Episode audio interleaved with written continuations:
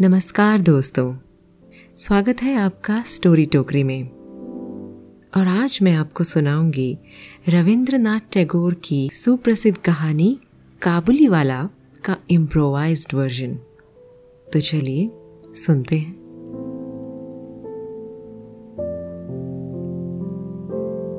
पाँच साल की मिनी बिना कुछ बोले या सवाल पूछे पल भर भी नहीं रह पाती थी। बाबूजी, कल रामदयाल दरबान काक को कौआ बोल रहा था। उनको कुछ नहीं पता ना बाबूजी। भोला कल कह रहा था कि जब आकाश मुँह से पानी फेंकता है, तब बारिश होती है। वो झूठ मूठ में बोलता है ना बाबूजी? बिना जवाब का इंतज़ार किए मिनी सवाल पर सवाल पूछती रहती थी। और बाबूजी उसके आधे सवालों के जवाब भी नहीं दे पाते थे। एक दिन जब बाबूजी काम कर रहे थे, तब मिनी दौड़ती हुई खिड़की के पास गई और उसने ज़ोर से आवाज़ लगाई, काबुली वाले, ओ काबुली वाले! सर पर साफा बांधे, कंधे पर मेवों की झोली लटकाए, एक लंबा सा काबुली धीमी चाल से चला आ रहा था। मिनी की आवाज़ सुन मुस्कुरा कर वो उसके घर की तरफ़ आने लगा। तो मिनी डर गई और भाग कर अंदर कमरे में छुप गई। उसे लगा कहीं वो काबुली उसे पकड़ कर ना ले जाए। काबुली रहमत खान ने आकर बाबूजी को सलाम किया। अब वो आ ही गया था तो बाबूजी ने उससे कुछ सौदा खरीदा। फिर वो अंदर झांकते हुए बोला, बाबू साहब, आपका बेटी किधर है?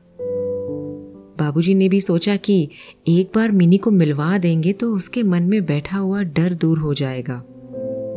रहमत ने मिनी को झोले से कुछ किशमिश और बादाम निकाल कर दिए, पर मिनी ने नहीं लिए। वो डर कर बाबूजी के पैरों से लिपट गई। ऐसी थी काबुली वाले और मिनी की पहली मुलाकात।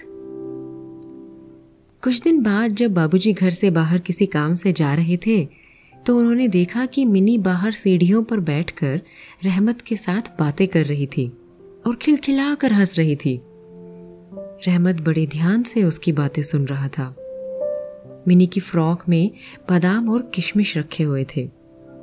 बाबूजी रहमत से बोले, ये बादाम किशमिश क्यों दिए इसे? आगे से मत देना। और ऐसा बोलकर उसे पैसे पकड़ा दिए।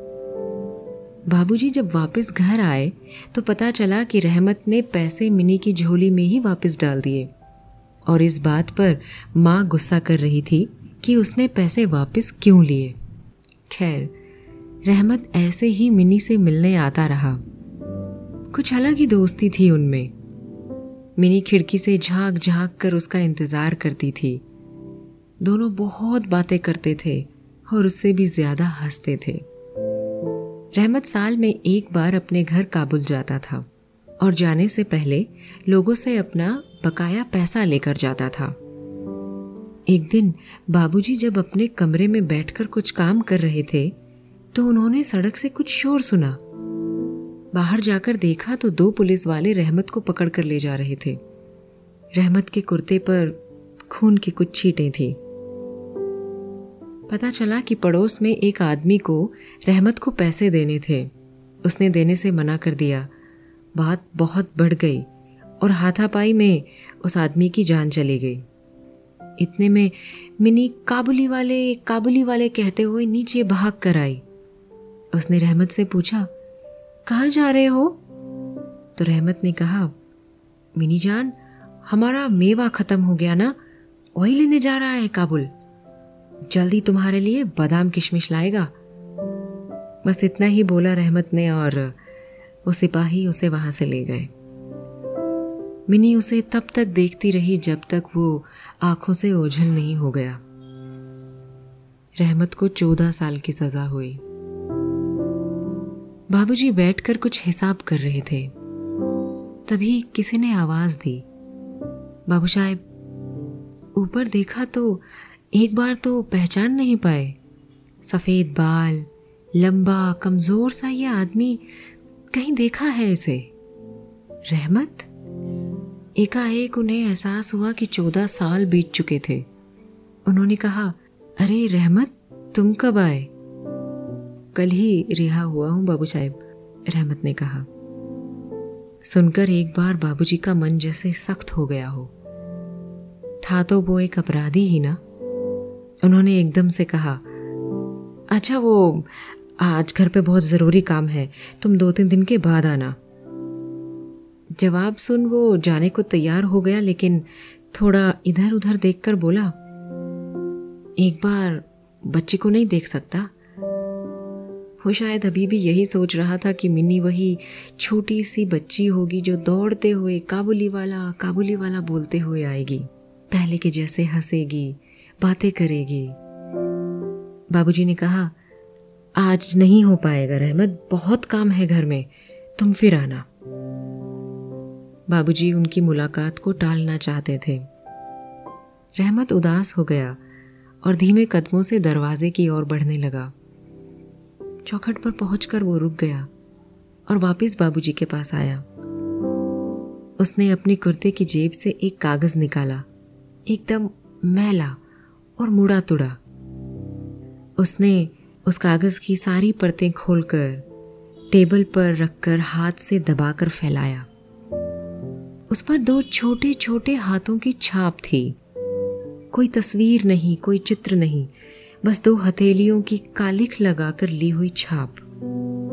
रहमत ने बोलना शुरू किया, बाबू साहब, आपकी तरह मेरी भी एक बेटी है, हमारा काबुल में? ये उसका है। हम आपके यहाँ कभी सौदा बेचने नहीं आया?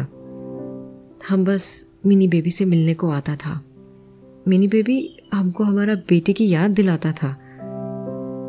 उस कागज़ के टुकड़े को देखते देखते बाबूजी की आँखों में पानी उतर आया। गला भारी हो गया। उन्हें एहसास हुआ कि जो आदमी उनके सामने खड़ा है, उसके पास भले ही कुछ ना हो, पर है तो वो उनके जैसा ही एक पिता। जिसका दिल अपनी बच्ची के लिए प्रेम से भरा हुआ है। बाबूजी ने रहमत के बुझे हुए चेहरे की तरफ़ देखा और जैसे एक पल में वो सारी यादें ताज़ा हो गई। उसका रोज आना, मिनी से बातें करना, किशमिश बादाम देना, वो निस्वार्थ प्रेम ही तो था। वो बोले, रहमत, मिनी बड़ी हो गई है अब। कल सुबह दिल्ली जा रही है वो, कॉलेज में पढ़ने। बहुत साल बीत गए हैं, रहमत। उसे शायद तुम याद भी नहीं होंगे। इतने में दरवाजे से आवाज़ आई। बाबूजी, अब हो गई मेरी शॉपिंग पूरी। रहमत ने मुड़कर देखा तो अठारह उन्नीस साल की एक लड़की हाथ में थैले लिए खड़ी थी। रहमत को यकीन नहीं हुआ ये उसकी मिनी बेबी थी।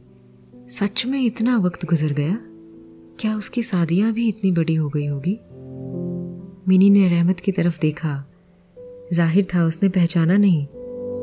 उसके कपड़े और हालत देखकर मिनी को हैरानी हुई कि ये कौन है जिसे बाबूजी ने घर के अंदर बुलाया है। रहमत खुशी के मारे कुछ बोल नहीं पा रहा था। वो बोलना चाह रहा था कि, मिनी बेबी, मैं तुम्हारा काबुली वाला। पर गले से आवाज़ नहीं निकल रही थी। और इससे पहले कि बाबूजी कुछ बोलते, मिनी अंदर कमरे में चली गई। बाबूजी को एकाएक उनकी पहली मुलाकात की याद आ गई जब मिनी रहमत से डरकर अंदर चली गई थी। बाबूजी ने रहमत को हाथ से रुकने का इशारा किया और वो मिनी के पीछे गए।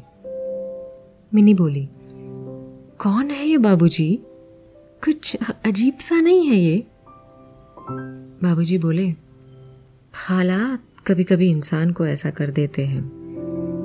बाहर से कैसा भी दिख रहा हो, अंदर से वो वही तुम्हारा काबुली वाला है। काबुली वाला शब्द सुनकर मिनी के चेहरे पर कुछ दुविधा की लकीरें आ गई। वो सोच में पड़ गई, कौन? काबुली वाला? कौन काबुली वाला? इतने साल पहले की बात शायद मिनी को इतनी आसानी से याद कराना मुश्किल होता।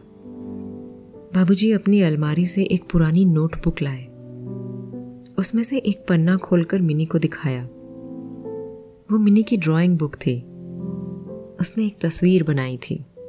साफे में झोला बगल में लटकाए एक आदमी और एक बच्ची और नीचे थोड़े किशमिश बादाम।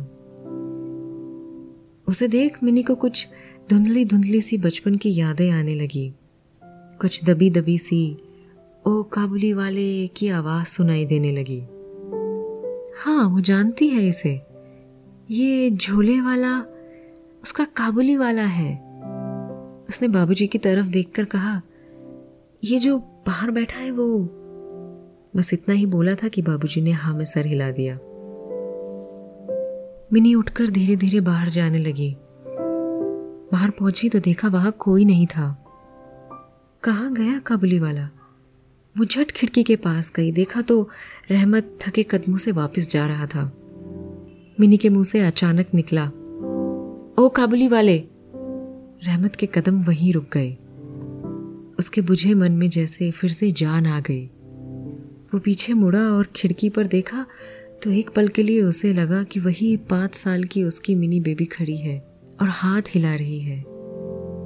मिनी ज़ोर से बोली, ओ काबुली वाले, मेरे किशमिश बादाम कहाँ हैं? रहमत की आँखों से आँसू बहते जा रहे थे, लेकिन चेहरे पर हँसी थी।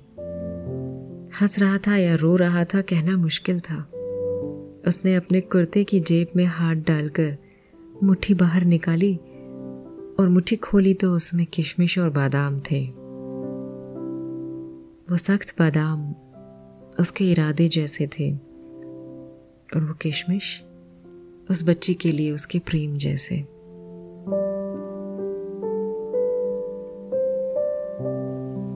दोस्तों, आपको आज की कहानी कैसी लगी मुझे ज़रूर बताइएगा। और मैं आपको बताना चाहूँगी कि स्टोरी टोकरी अब सारे गामा के कारवा पर भी अवेलेबल है। तो प्लीज़ शेयर कीजिए और सुनते रहिए। मैं बहुत जल्द एक नई कहानी के साथ वापस आऊँगी। तब तक के लिए stay safe stay healthy and yes be happy